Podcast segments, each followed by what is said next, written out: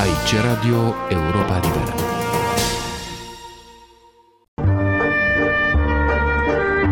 Cultură și politică. O rubrică de Victor Eschenazi Moroșan. La 12 martie 1999, posturile de radio și agențiile de presă anunțau cu o doză de stupefacție și surpriză că violonistul, dirijorul, omul de cultură Yehudi Menuhin a încetat din viață intempestiv în urma contractării unei pneumonii.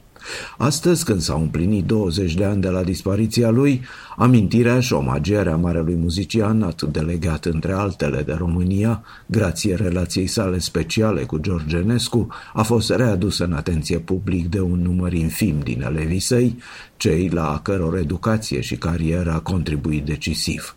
Aș spune că pot fi numărați pe degete, iar între ei s-a distins violonistul Daniel Hope, care l-a omagiat zilele acestea cu emoție la postul de radio Norddeutschland Rundfunk, NDR de la Hamburg. Întrebat dacă a existat o diferență între omul și artistul Menuhin, Daniel Hope evoca originalitatea artistului, felul în care, spunea el, se reinventa în fiecare concert, în fiecare frază. În afara scenelor, îl citez, a vrut întotdeauna să facă lucrurile să avanseze în ce considera a fi misiunea lui, pentru protecția mediului înconjurător sau pentru oamenii cu dizabilități, pentru clubul său care încă mai există în Germania, Live Music Now. Pentru asemenea cauze a luptat neobosit. S-a spus adesea despre Menuhin că personalitatea adorabilă, extrem de amabil și cald, deschis și cu o politețe perfectă, știa să-și urmărească țelurile cu o voință de fier. Au fost multe momente în viața sa care exemplifică această voință, de la decizia sa copil de a studia numai și numai cu George Enescu, la voința sa de reconciliere după al doilea război mondial și de a cânta neapărat alături de Wilhelm Furtwängler la Berlin, într-un moment în care autoritățile americane din Germania eliberată i-au refuzat autorizația și până la susținerea lui Alexandru Solzhenitsyn în fața unei săli stupefiate la Moscova Moscova în anii 1970. Între momentele de acest fel ale vieții sale se înscriu și eforturile lui de a-l susține pe profesorul și prietenul său părintesc George Enescu în momentele de mare dificultate ce au precedat moartea sa. La postul nostru de radio am avut ocazia să amintim un document din Arhiva Europei Libere din 1956 și discursul ferm al lui Ehudi Menuhin la o reuniune omagială la Paris în iunie, la împlinirea unui an de la moartea lui Enescu. Menuhin spune atunci la Ecole Normal de Musique la Paris, îl citez, nu, nu este adevărat că a fost uitat și că a murit în sărăcie. Nu s-a putut face mai mult pentru George Enescu pentru că el era de o mândrie extraordinară. El și-a avut socotelile sale cu Dumnezeu și nu cu oamenii. Ceea ce nu știam atunci este că, mai mult ca probabil la insistența lui Yehudi Menuhin, prin bunul său prieten Nicolas Nabokov, fratele muzician al celebrului scriitor omonim, Enescu avea să primească începând din septembrie 1954 și până la moartea sa, în mai 1955, o alocație lunară de 300 de dolari. Banii proveneau dintr-un fond discreționar pe care îl avea un alt intelectual american, Michael Josselson, care conducea la Paris activitățile Congresului pentru Libertatea Culturii, o organizație paravan a CIA creată în cursul războiului rece cultural cu sovieticii. Din același fond, de care nu trebuia să dea socoteală nimănui, Josselson ajuta atunci și un alt compozitor, pe Andrzej Panufnik, ce reuși să se evadeze cu greu din Polonia comunistă și să se refugieze la Londra. Într-o conversație cu autorul unui volum despre războiul rece cultural, Diana Josselson, soția liderului Congresului pentru Libertatea Culturii, își amintea despre un alt episod ale cărui detalii rămân puțin cunoscute, anume că Nabokov și Josselson au jucat un rol esențial în împiedicarea diplomaților și agenților securității să repatrieze cu forța trupului George Enescu de la Paris permițând soției sale să-l îngroape la Perlașez.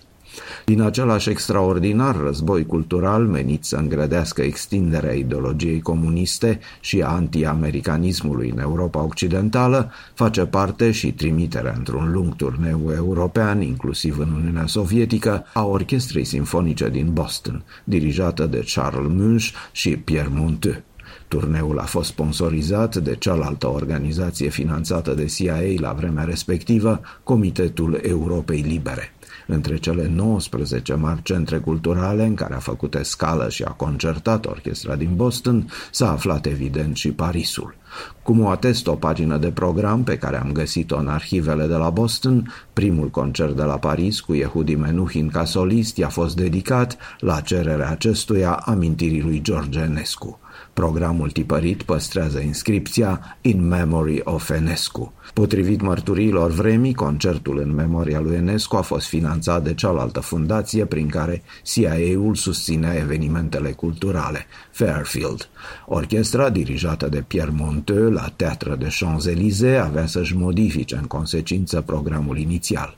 În partea întâi era introdusă Sinfonia numărul 2 a lui Creston, urmată de Enescu, suita pentru orchestră numărul 1, opus 9. În 1938, Orchestra Sinfonică din Boston cântase sub bagheta lui Enescu însuși suita numărul 2, opus 20.